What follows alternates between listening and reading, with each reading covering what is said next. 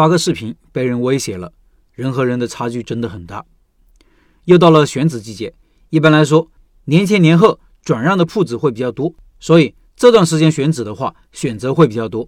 昨天去看了附近一个主要面向大学生的商业街，很萧条和惨淡。这条商业街应该有三四年了吧？周围有两所大学和两三个小区，小区的人口不多，主要还是大学生。当时我还是挺看好这里的，因为是城市郊区，附近没有商业配套，是封闭式的商圈。学生除了一条堕落街，几乎没地方可去。以前这里的这条堕落街生意很好的，商业街建立起来以后，生意也应该不差。但封闭式的商圈有一点要特别注意，就是这里的人口有限，生意好做的前提是供应有限。堕落街为什么生意好？还是老房子、老街道，店铺的数量有限，大家去无可去，只能来这里玩，所以大家生意都不错。而商业街建立起来以后，店铺数量增加两三倍。消费人群却没有增加，造成生意普遍都下滑了。而加上前面两三年的疫情，学校封控，学生出不来，商业街就真的堕落了。还有一个造成大家几乎集体出逃的原因就是房租。我问了一下，商业街中段位置的二十平米的铺子，房租要八千块钱一个月；前段比较好的位置铺子要一万五一个月。各位可能觉得不算离谱吧？但是如果你再仔细算一算，就知道其实很贵了。为啥呢？因为这是学生街啊，有三个多月是没人的。所以在算账的时候，房租不能只算八千，而是一万零六百六十六。房租突然给你涨了百分之三十三，你做不做？这就是算账的好处啊！你不算账，就可能要到假期才醒悟过来。租学校铺子的店铺都要考虑这个因素。插一个话题，这篇文章本来要插入一个视频的，就是昨天看铺子随手拍的一个视频。这个视频放抖音里了。就在写文章之际，这个商业街的招商经理后台发来私信，很不客气地说。说这个视频严重影响他们运营了，要我立刻下架，否则就走法律途径。我一看就火冒三丈，你一个公共场合还不允许别人说话了吗？只能说你好，不能说你差吗？而且我说的是客观事实，那么多店铺倒闭就是客观事实呀。至于原因，我有权利发表我的看法。你觉得不对，可以提出你的不同的看法，或者不听就好了。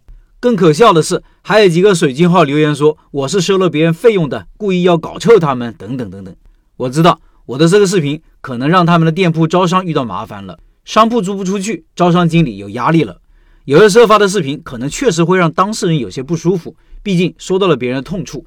但是我是有法律意识的，一不指名道姓，只说现象；二不凭空捏造，只说客观事实；三不诽谤，只说个人看法。每个人都有表达个人看法的权利，所以我是不怕威胁的。深圳不怕引邪。但是过去几年，我删掉了好几个视频。都是当事人后台留言，很客气的说能否删除视频，我都毫不犹豫的会删除，哪怕当事人什么原因都不说，只要留言客气，语气温和就没问题。我发视频没有收任何人的费用，平台也不会给我费用。如果无意间影响到别人了，我当然要消除这样的影响。记得有一次，我发了一个小咖啡店的视频，那个咖啡店开在一条很繁华的商业街，但是生意真的很差，明显是选址错误。我发出来后，店主看到了。给我发来私信，我二话没说就删除了。私信的内容要点大概是这样的：第一，我看到了你的视频，我就是店主，感谢到你关注我们店了，很荣幸。